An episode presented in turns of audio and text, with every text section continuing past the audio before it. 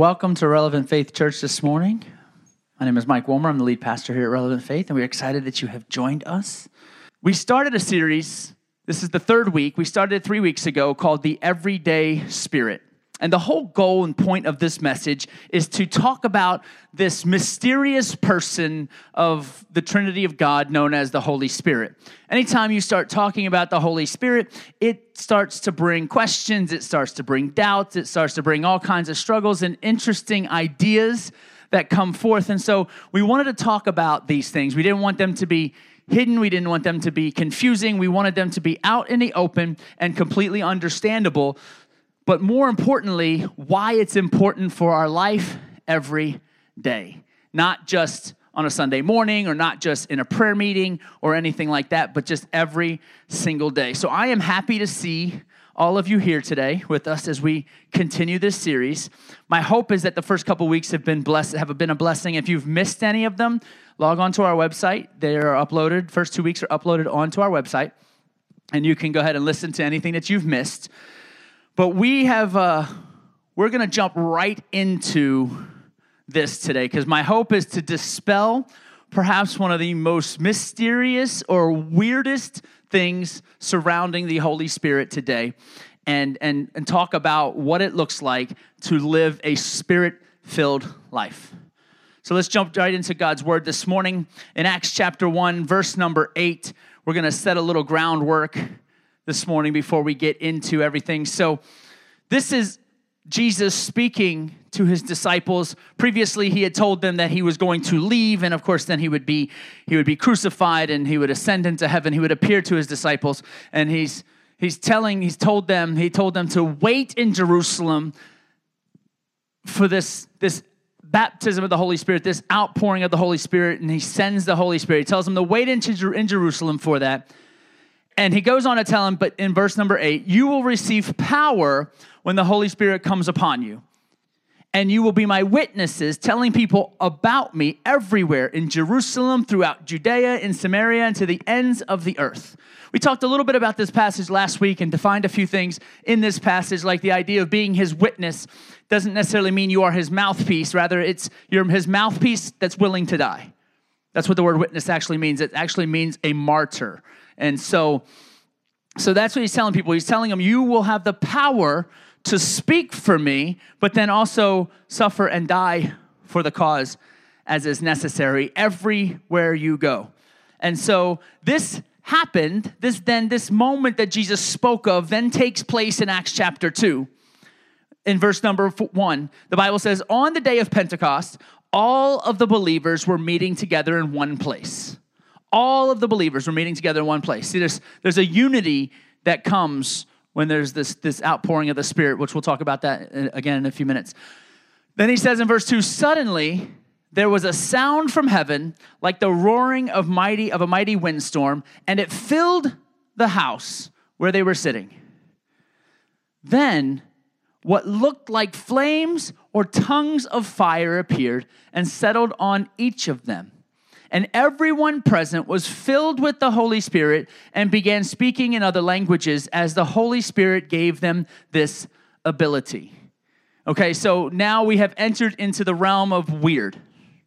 Because, wait a minute, there's two things that you see. A lot of people will just get stuck on the whole day speaking other languages, and that was weird. But let's, it gets weird even before that. Because it first says there was a sound of a sound from heaven like a roaring mighty windstorm, a sound from heaven that filled a room. There is a sound that actually filled a room. Think about that just from a logic standpoint. How, how does a sound fill a room? Usually a sound travels maybe through a room, but this particular sound filled a room. And there's a reason behind that. and I'll tell you that in just a second. Then it says, what looked like flames or tongues of fire. Imagine a tongue of fire over someone. I told you this stuff can get very, very interesting. And then they began to speak in other languages as the Spirit gave them this ability. So, first of all, let's handle that filled the room. Okay? Understand this. This is part of why the Holy Spirit is such a difficult thing to grasp for a lot of people, especially super logical thinkers, because it comes with some thoughts, thought processes that don't seem to make a lot of sense. Like when a sound fills a room, that really doesn't make a whole lot of sense. Because here's the thing I could make a sound, but it's now empty out of the room. But when the Holy Spirit comes, He makes a sound that fills a room. Matter of fact, in other parts of Scripture, it says the Holy Spirit's noise reverberates in the atmosphere where mine might echo until it gets far away and then comes the silence. But the Spirit of God reverberates in the atmosphere. And so it's filling a room. And then they, of course, this power upon them. So here's the thing God's design, when it comes to this outpouring of the Holy Spirit, is that it fills the room. This is the room. I am the room. The design of the Holy Spirit is literally to fill the room, is to fill this space. Not so we can rest in it. You feel it? Because here you, you'll see some, see, the Holy Spirit causes people to do some foolish things. And some of them good, some of them less than good. But you might hear somebody at some point say, Y'all need to all stand right here in this area because this is where the Holy Spirit is. I'm like, first of all, we can't get everyone in this area. That don't make no sense. Second of all, the Holy Spirit is not relegated to just a simple space, but reverberates in the entire atmosphere.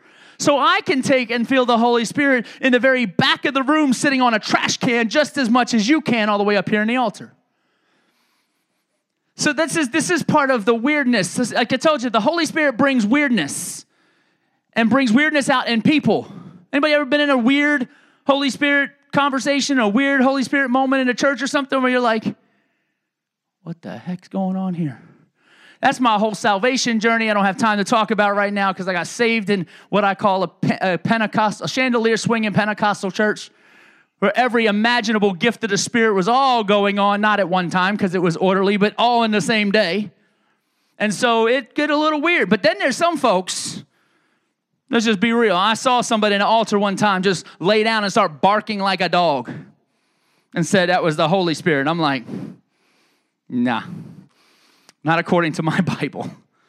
Right? So it brings out this weirdness, but there's this beauty in, in it's what it's capable of doing in our lives if we submit ourselves to it. So today, my hope is to, to dispel some of this weirdness. You know, when the Bible first said in Acts chapter 1, verse 8, but you will receive power, we talked about that last week when he said, You'll receive the power to share Christ boldly. You'll receive the power when you're weak. You'll receive power when you ha- to have hope in a hopeless world, and you'll receive power to experience the fullness of God. That's the whole point of the outpouring of the Spirit is, is, is these four, many other things, but these four things is what I kind of categorize them into. But this experience, the fullness of God, is the part that has this ending, this, this deep and long rabbit trail this deep, deep hole, the fullness of God, because it's so much more than we actually imagine. So here's the thing that I want there's, the, there's one, there's a few rumors I'm going to dispel, a few things I'm going to teach, but then get down to why living that spirit filled life is practical. So it's going to seemingly be two separate thoughts, but I will tie them together, hopefully, and with a nice, pretty bow and give them to you. So, but here's there's, there's two things. There's the first thing I want you to understand when it says in verse number four, and everyone present was filled with the Holy Spirit. There's a very, very powerful word in that phrase, and it's called everyone. Matter of fact, in some translations, the word all is used. And we all understand and know the deep theological meaning of the word all. It literally means all. It literally means everyone. So, so for someone to say, oh, well, the, the, the gifts of the Spirit, they're not for everyone, to be filled with the Spirit is not for everyone. Actually, it is for everyone. Whether you decide to utilize it or not is all on you, but they are designed for everyone. This Holy Spirit gives power, He gives abilities, He also imparts into us fruit, which we'll talk about in a couple of weeks. But let's look at this phrase and began speaking in other languages as the Spirit gave them this ability. You know, people were really confused by this. There were people listening, they were hearing, and they're like, oh, these folks are drunk. something's wrong with them. And Peter had to stand up and say, No, they're actually not drunk. They're just filled with the Holy Spirit. It's like, my goodness, it's only nine in the morning. So, no, they're not drunk. So, what on earth is this tongues thing anyway?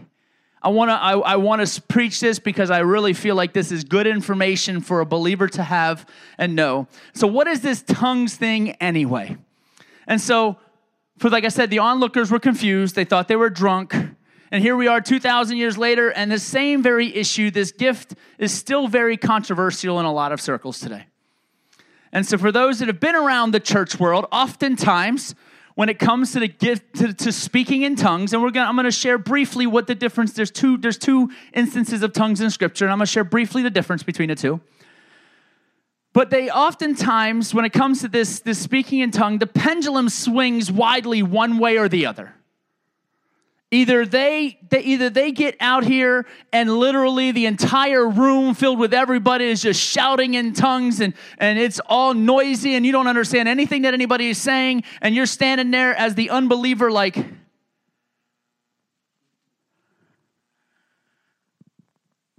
where on earth am I at? It's confusing, it makes no sense. Then you have the pendulum swinging all the other way, where folks will worship God sitting on their hands and so tight, like, don't everybody move at all. I remember when I was, my dad had gotten saved uh, six months after me. I was visiting him in Texas, and he went to this. My wife's laughing because she remembers this situation. He went to, I won't even talk about the type of church. If you grew up in church, you'll kind of know what type of church it is. But let's just say nobody moved. Worship didn't even sway them. Like there wasn't even any rocking going on. They were just like staring. I'm like, man, that's just, if I was the worship leader, I'd be like, what all, what's wrong with y'all? Y'all just staring at me. So anyway, I could care less about where I, where I am currently and presently located when it comes to worship. The worship team was actually pretty good. And so I'm like second row hands lifted high, and I'm worshiping and I'm singing, and there's nobody even singing in the building. And I got my hands up and I'm clapping and I'm moving. I'm not even paying attention that there's 400 people in this church and I'm the only one moving. The pastor would go to my dad later and say, Dude, what's wrong with your son? And he would just say, He's Pentecostal. And he'd be like, Oh, got it. He's one of them folks. So they swing the pendulum completely the other way as if to suggest the gifts of the Spirit passed with the first church, that this tongues thing is matter of fact, not only is it not biblical, but it's from the devil. So we have this whole pendulum theory thing. I think it's associated to a lot of things in our lives, but and then you have some I've, I've, run across these folks too that some will say, in order to be spirit filled, you have to speak in tongues. I've heard someone say you have to speak in tongues to be saved, and I was just like, okay, let's get this dude behind us. Like, kind of Jesus said to Peter, Get thee behind me, Satan. Um, but he's like, to be filled with the Spirit means you have to speak in tongues. And there's some denominations put such an emphasis on this tongues that it drives some people away or makes them feel like they're not spirit filled. Matter of fact, I've experienced this, and I, I, don't have enough time for all my rabbit trail stories this morning, so I'm going to keep on moving. But I've experienced this very thing as it related to my wife and being full of the Spirit. And people would suggest that she wasn't because she didn't speak in tongues. But I'm like, yeah, you want to know something? You're sick. Let me have you pray for her and watch what happens to you. Oh, you need you you you want to be pregnant and you can't be? Yeah, let my wife pray for you. And then you tell me she's not spirit filled. I, I, I was mm, about it. So I'm a lot more nice and gracious about it today. But then I'd fight you because that's what happens. That's we, we, we put all these, these disclaimers and these monikers on, on what it means to be spirit filled and all we're doing is misquoting scripture or misinterpreting scripture. And so let's take a look let's take a couple minutes to look at this confusing part of the holy spirit. And although the term prayer language is never actually used and it's not completely 100% accurate i'm going to utilize that phrase simply because it, it separates the two types of tongues in scripture and so I'm using it because it's also a familiar phrase that people have heard. So when a receiver receive, when a believer receives the baptism of the Holy Spirit, they receive this power and this ability to speak in tongues. You know, some versions say as the Spirit would give them utterance, and they would take that to suggest, oh well, the Holy Spirit's got to start grabbing my lips and shaking them and moving them and, and, and that's how and that's how that happens but actually it's really not because the word utterance is actually a better translated to say the ability and anybody anything that you have the ability to do is subject to whether or not you do it so speaking in tongues is what you do, not what he doesn't just consume and take over and possess your body and just start running your lips. Right? You've heard some folks I've been in this altar where you want to you want to you want to be you want this baptism of the Holy Spirit and you want to speak in tongues and they they I've heard somebody say, "Well, you know what? Just start saying things like you should have bought a Honda." I think I'm kidding. I've been in that altar call. I'm like, no, what are you kidding? What are you doing? Should have bought a Honda. Like, oh my gosh. I'm telling you, there's some weirdness around this, right? But so, but I want to hopefully put away some of that weirdness. Because part of what, who we are as a church, and I've said this in our growth track, is I believe you can be completely and totally spirit filled without being weird. It's true, you can. And so when they received this ability to speak in tongues, you know, the Bible says in Acts chapter 1, verse 5, John baptized with water, but in just a few days, you will be baptized with the Holy Spirit. Meaning, this baptized is the Greek, is the Greek word baptizo, which means fully immersed in the Spirit. We just read Acts chapter 1, verse 8 that said you would receive power. And then we just read Acts chapter 2, verse 4, when everyone present was filled with the Spirit. And so when we move to 1 Corinthians chapter 2, we start to get this teaching from Paul. 1 Corinthians, I'm sorry, chapter 14, or no, chapter 2. For if I pray in tongues, okay, then now we're getting into what it's about. My spirit is praying, but I don't understand what I am saying. Okay, so when you pray in this thing called tongues, which we're going to use the language prayer language, your spirit is praying, but you don't understand what you're saying. So then what shall I do? He says in verse 15, I will pray in the Spirit, and I will also pray in words. I understand. I will sing in the Spirit, and I will also sing in words. I understand. See, it's designed for you to use at your discretion. See, it's the thing people don't realize. It's designed. Some people are like, oh, I just couldn't help myself and I had to burst into tongues. Like, no, that's really not how that works. Now you might have been overwhelmed with the spirit and that's what you that was your manifestation interpretation of what you were feeling, but it's not an uncontrolled thing. It's absolutely a controlled thing.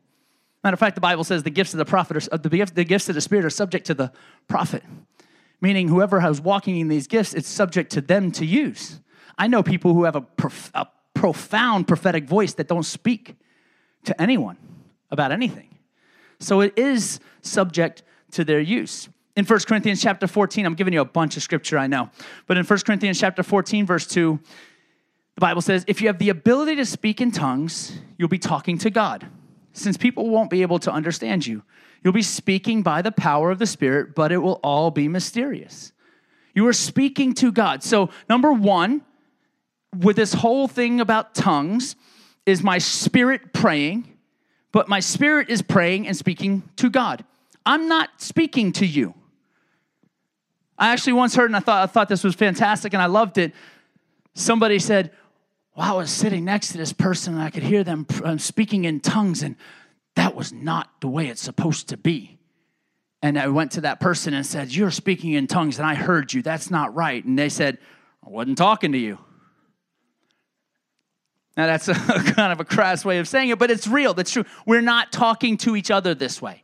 Now, there is a gift of the Spirit that's called tongues and interpretation, which is basically a prophetic prophetic movement in tongues. And if it captivates the audience for instance which it's happened here before where you know in the throes of worship we we had this moment this quieter moment in worship. And then over here to where on my left right here one of these seats right here was a woman and she just spoke out in tongues.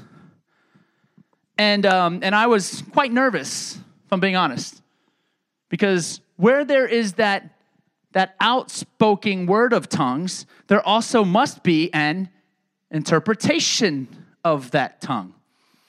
And so I'm praying while she's praying and speaking, and I'm like, Lord God, please give somebody interpretation. because, Lord, I do not want to have to correct this, number one. Number two, I don't want to miss what you're doing, more importantly. And so, certainly, she finished, and then another gentleman gave an interpretation, and it was this powerful moment that we experienced with the Holy Spirit. That is tongues and interpretation because it's meant for prophetic, and that's meant for the building up of the body of Christ, the building up of the church, where tongues as a prayer language is meant for building up me personally. And so, so this became a new way for us to speak and communicate with God that goes beyond our natural intellect. And let me tell you, it's very important to sometimes go beyond your natural intellect because if your natural intellect live, limits God and what he can do is only is only capable of what fits in this brain of yours, then you will miss a lot of what God can do. I once heard a Christian scientist say it like this. He says, If I can logic God in my three pound brain, then that's a God that's not worth serving. And so I don't know about you, but God does a lot of things in and around my life that are completely and totally illogical. And I don't even try to figure it out because I'm smart enough to know I ain't gonna figure it out anyway. And so he has this ability that's beyond our natural intellect. And for this reason, we call this prayer language even though it can be used for different things than just prayer. And we should actually, the Bible tells us we should make use of this ability. According to Ephesians chapter 6, verse 18, the Bible says, Pray in the Spirit at all times and on every occasion. Stay alert and be persistent in your prayers for all believers everywhere. So it should be used consistently. And it's not just used for you, but it's also used for others. And so there's so many instances, and I don't have nowhere near enough time to go through them all.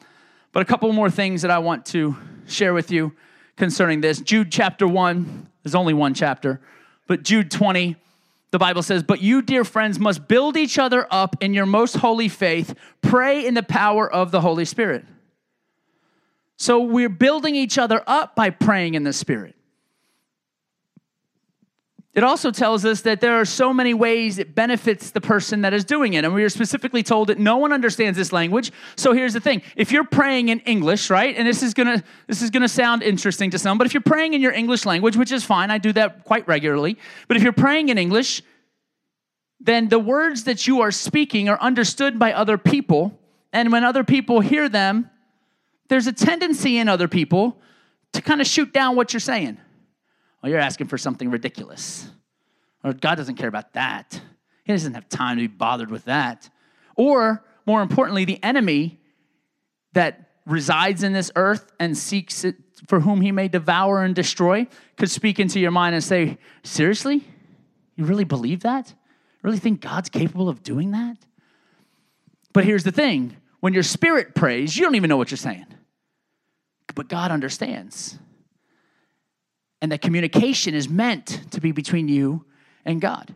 Back to 1 Corinthians 14, 2, which I just shared. You have the ability to speak in tongues, you'll be talking only to God. This is, I believe, a faith activity between you and God. You know, if other people understand what you're saying, then it's not an issue because you're saying what you're saying. If, if other people don't understand what you're saying, it's not really an issue because it's not intended for them. Now let's talk a little bit about that because I have a personal, like in, in how I how I how I feel led to lead this church as it relates to this. You know, there are some churches you can go to and they'll they'll stand up there and they'll sing out in tongues for everyone to hear. Personally, I, I don't have a theological issue with it, but I have a practical issue with it. My practical issue is this the unbeliever sitting in this in the in the audience in a church setting would be like, these people are freaking nuts and drunk. I'm out of here. My desire is to win that person to Christ. My desire is to love that person, to show, to, to I, I believe, here's what I believe I believe you earn the right in people's lives to speak things like this into their lives. Speak truth. I don't get, I don't have the right to speak truth just because someone gave me a microphone.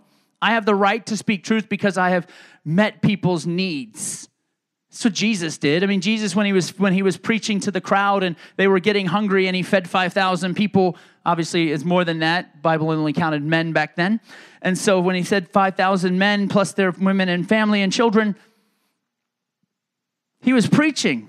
He was sharing his grace, he was sharing his love, he was empowering them. And his disciples said, They're hungry. We got to let them go. He's like, No, feed them. See, that, that, that, that fixes the whole premise to say, Oh, well, you're hungry. Go ahead, I'll let you go eat. Oh, oh, you're hungry? Come on, let's go eat. And I pay for it. I'm feeding them. So Jesus fed them, he met their needs so that he could continue to preach the gospel.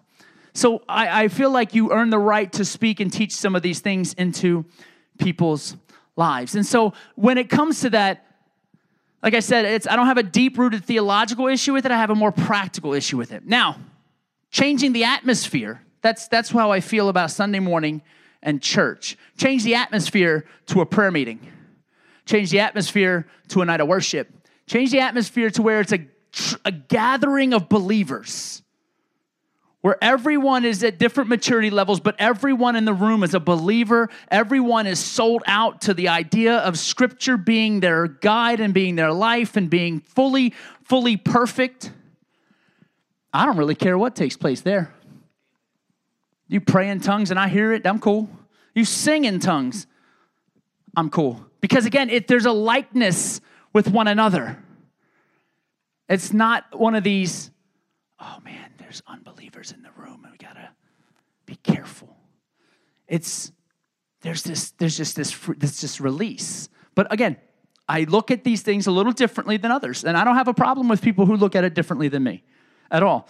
This is just the way I feel led to lead here.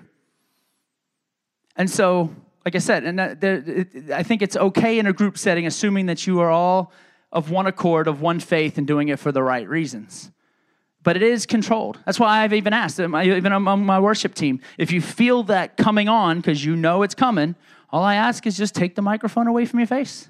I'm not asking you to not worship that way, just don't speak it out for everyone else. And though, so again, I, and I personally, again, personally, I don't go all in and pray like that in front of non believers. I don't go out of my way in front of them that don't understand it. I want to bring teaching to what they don't understand. So, but a group of believers, yeah, I'll pray that way. So that's the idea of speaking in tongues. It has got this unbelievable power.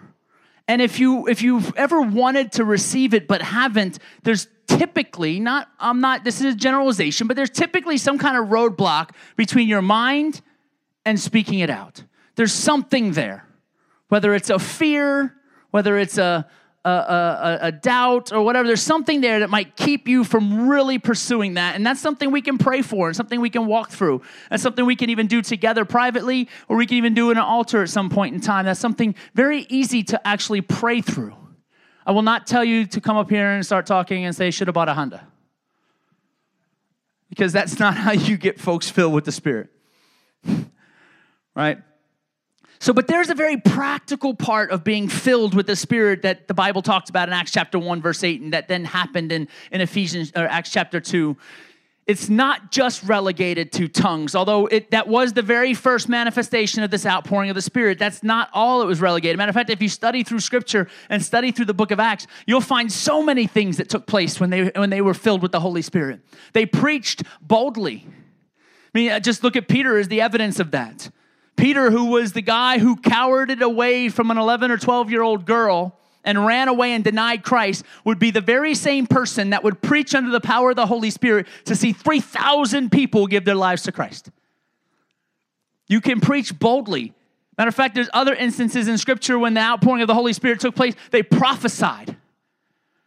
So there's, a, there's, this, whole, there's this whole realm of what's possible when you're filled with the Holy Spirit. I, a perfect example, like I, I, I, love my wife and I like to, I, I love watching her operate in the gifting that God gave her. We have, a, we have a friend, and it's really more my friend than anyone else's friend. I worked with her at Chick fil A, and they struggled to have a child. They struggled to get pregnant for a long time. Even IVF wasn't working, things were not worth working, and they were desperate to, to, be, to be parents. They had this passion, this love, and desire to be parents.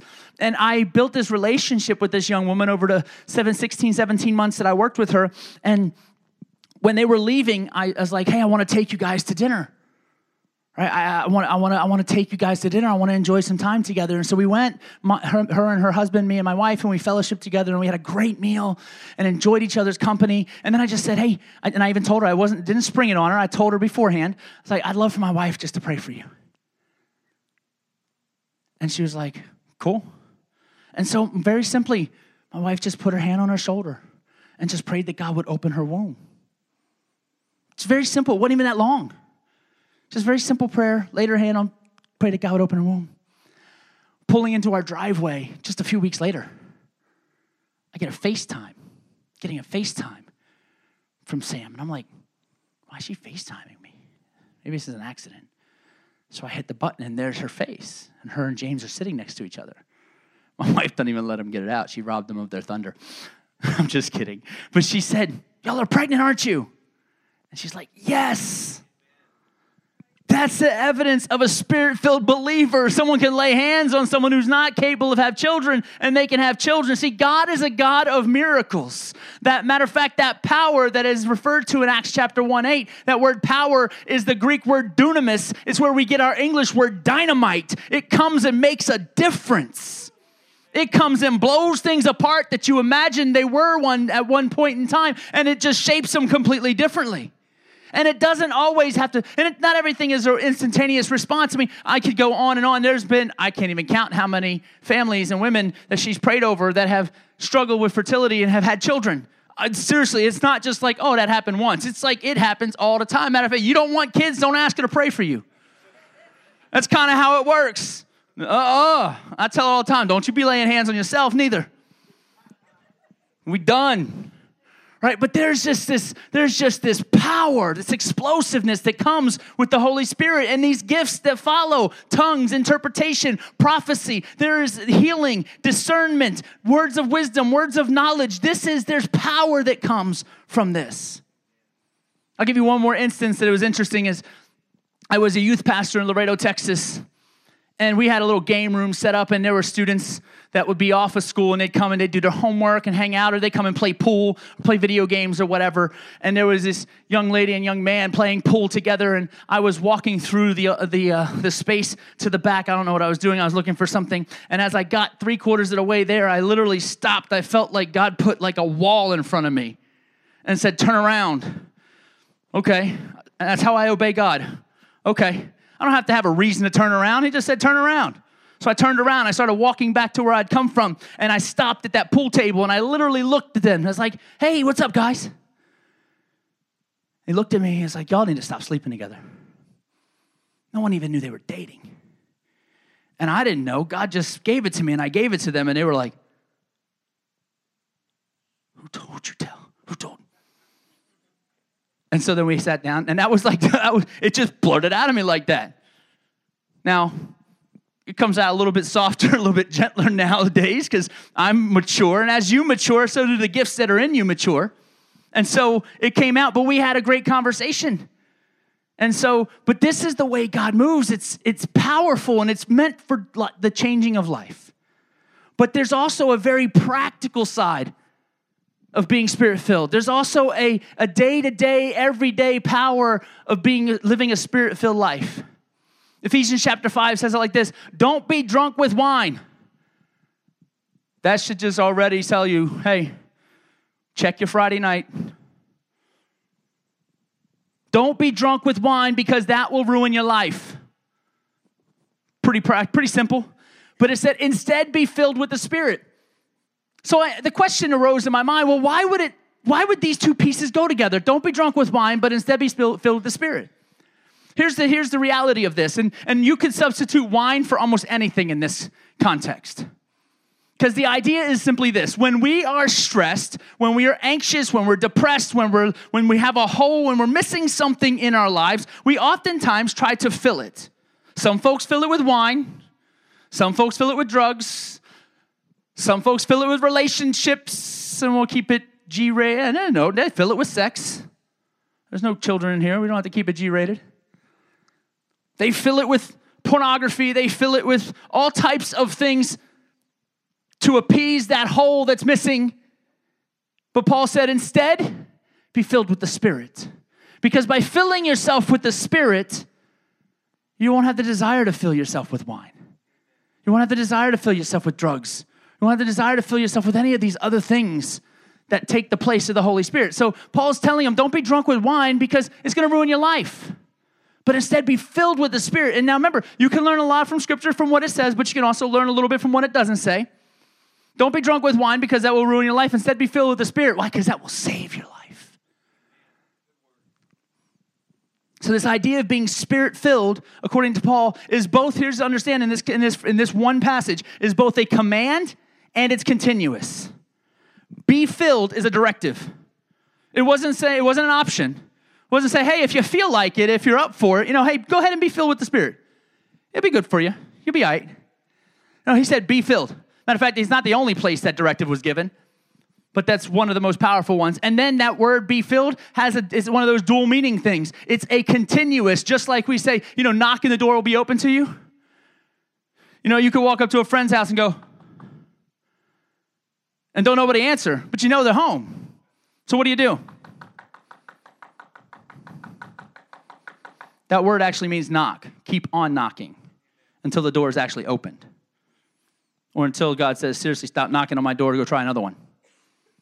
But that's the that's the that's what it means. It's a continuous and a command. So it's not just a simple one-time thing. It's so much more than that. It's every day. So how do we live this everyday spirit-filled life? Number 1, these are your four blanks that we have and we're going to roll through them quickly. Number 1, in order to live this everyday spirit-filled life, you have to let him lead.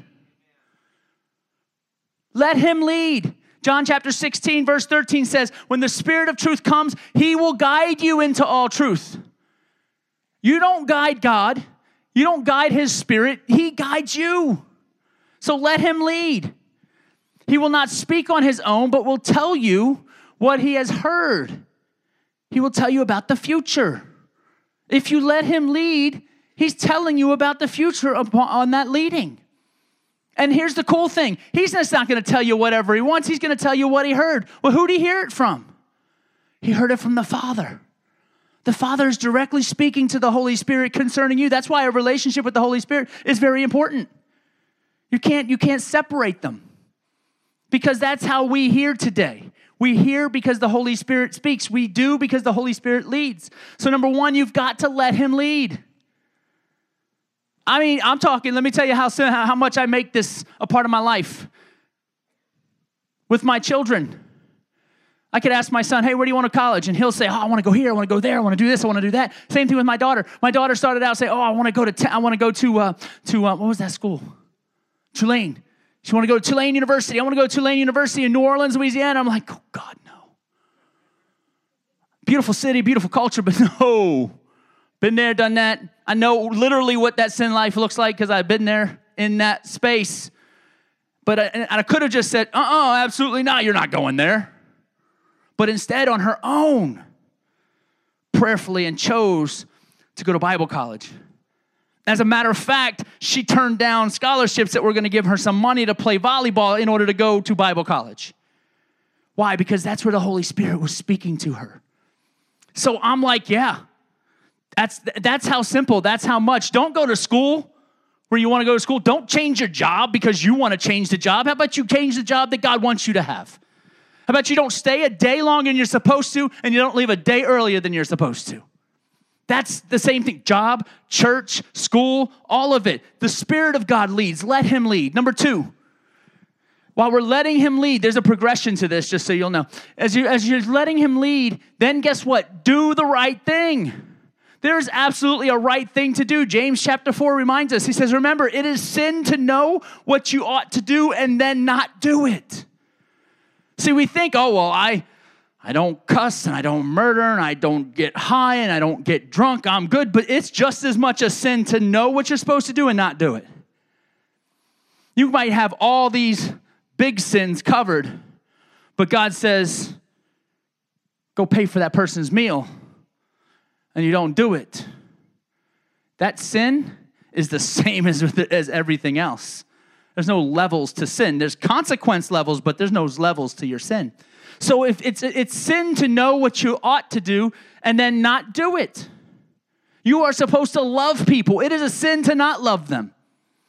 You're supposed to show them grace and show them mercy. It's a sin to not do it. I have called, whew, I have called out so many pastor friends and believers that I don't even pastor simply because of the way they destroy the current president or the way they destroy the Democratic or the liberals or whoever, whatever they do, whoever they are attacking on their social media, I call them out. And I, my simple thing is, where is mercy? Question. And that's where I leave it. Because this is what happens. We, we get so caught up in what we think and what we believe that we want to just project it upon everyone else, and it's our manifestation of it. And it's usually our frustration that's manifesting, not our grace and our love. That's why when I moved here, I refused. When I moved here, I got contacted, especially when people found out I was a pastor and there was a church coming, and I got contacted all the time. I need you to get take. I need you to take a month and bring your church and stand in front of this women's crisis center and hold a sign that says God hates abortion. And I'm like, no. Like, why not? I said, because where's mercy in that? Where's love in that? I'll hold a sign that says, come here, let me hug you. Let me love you. I don't really care. I, I, I do care, but I'm supposed to love people, not show them a sign that says God hates what they just did. They don't need the sign to tell them that. I promise you, I have never met a person yet with a conscience, I will say, that has, has done that, that's not felt shame themselves. I don't need to be the one to shame them. Mercy. I said our church will always be known for what it's for, not what it's against. And so do the right thing. Number three, pay attention. We get so consumed with life that we put our blinders on, and all we can see is the step in front of us. We lose everything in our peripheral vision. And let me tell you, the Holy Spirit will function so much more in your peripheral vision than He ever will in your direct vision. He is calling us to walk with our head up, aware of what's around us, aware of who's around us. Job chapter 36 says this in verse 11 If they listen and obey God, they will be blessed with prosperity throughout their lives, and their years will be pleasant. If they listen and obey, we can't listen if we're not paying attention. This is, I'm just so all y'all know, I'm preaching hard to myself right now. I cannot, li- I cannot listen if I'm not paying attention. And I've shared it many, many times. I don't need to go down that rabbit trail. My kids understand it, my wife understands it. I'm not listening. Not because I don't want to, but just because I'm just not doing it. Which I'll go back and, pre, re, and, and visit. Number two, do the right thing, because it's sin if you don't. But pay attention. If they listen and obey, see, there's two parts. You have to listen, and then you have to obey. You have to hear what God is telling you, and then you have to move in that direction of what He's telling you. It's, you can't. There's, there's no. To think about it, there's two questions. If you get one wrong, you what? You fail. If you go to if you go to class, if you were when you were in when you were in school and they had a two question test, which I don't know if they ever did that very much, but you got one wrong, you automatically failed. That's how this works. Listen and obey. And God's not just saying, hey, listen and obey, period. He says, because if you do, you'll be blessed with prosperity throughout your life and your years will be pleasant. That is not to suggest that everything that happens to you will be blessed and not everything that happens to you will be prosperous, and not everything that happens to you will be pleasant, but you will be pleasant. You will be blessed and you will be prosperous. That's when God speaks that way, He's not referring to your situation, He's referring to your heart. So pay attention. Last one is this worship team, come and get set as I close this message out right here. The fourth and final thing to walking out this practical, spirit filled life is very simply keep in step. You're listening, you're obeying, and you're keeping in step. How do you keep in step? This is where other people come. Other people come in this time. Keep in step. When I served in the United States Army, marching was one of those things they spent hours and hours and hours on getting it right. And every single bit of what they taught us was about keeping in step. Now, when you are walking alone, you're in step with yourself. But you weren't designed that way. You were designed to walk with others. And so the idea of keeping in step is just like what they do in the military it's left, right, left, right, everyone moving in unison. But it takes you being around other people to truly keep in step. I mean, think about it. How many times have you gone at it alone? And then by the time you got halfway out there, wherever it is you were going, you were wondering, how on earth did I get where I am? But when you have somebody walking with you, a small circle, if you will, walking with you, keeping you in step, you won't venture too far off the path. Mainly because you've given people the ability and the authority to speak into your life that way. I've got that. I've got people that I walk with that I have given them. Hey, if you feel that I'm starting to get out of step, do me a favor. Let's sit down and have a conversation. Help me stay in step. And there are people that I do that with and for. Because that's the design of everything. Because when you're asking for the Spirit of God, the Holy Spirit, for wisdom regarding other people, it's really good to have other people giving you wisdom not everything and is only, I mean, because even the Bible tells us to seek wisdom from others. You're not supposed to seek all wisdom and everything just from God. Yes, you consult God. Yes, you pray and seek the Lord, but God uses other people to impart wisdom into our lives. Why do you think Moses took an empowered people? Why do you think the disciples chose uh, seven men full of the Spirit to wait on tables to take care of people? Because they needed wisdom in their lives. And so they used other people to bring wisdom to themselves, but also to the people that they were leading. And so, as you begin your day, you're asking the Spirit of God to help you to be alert to what He's prepared for you. And when you walk into a store, you're asking the Spirit to allow you to interact with somebody. Is this part of your day? Do you walk into a store saying, Holy Spirit, show me who I'm supposed to interact with today? Show me who I'm supposed to witness to, who I'm supposed to love, who I'm supposed to share, who I'm supposed to, to give to today? That's living a spirit filled and spirit led life.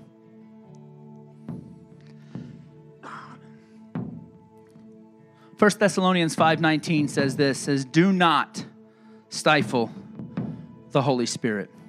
Other versions say, do not quench the Spirit.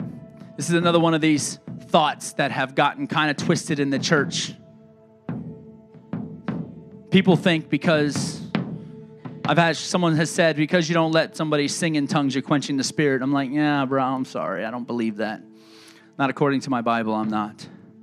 But when God is calling you to respond to Him, this is what I want you to ask yourself. This is on the bottom of your notes. This could be perhaps the most powerful th- two questions you ask yourself today.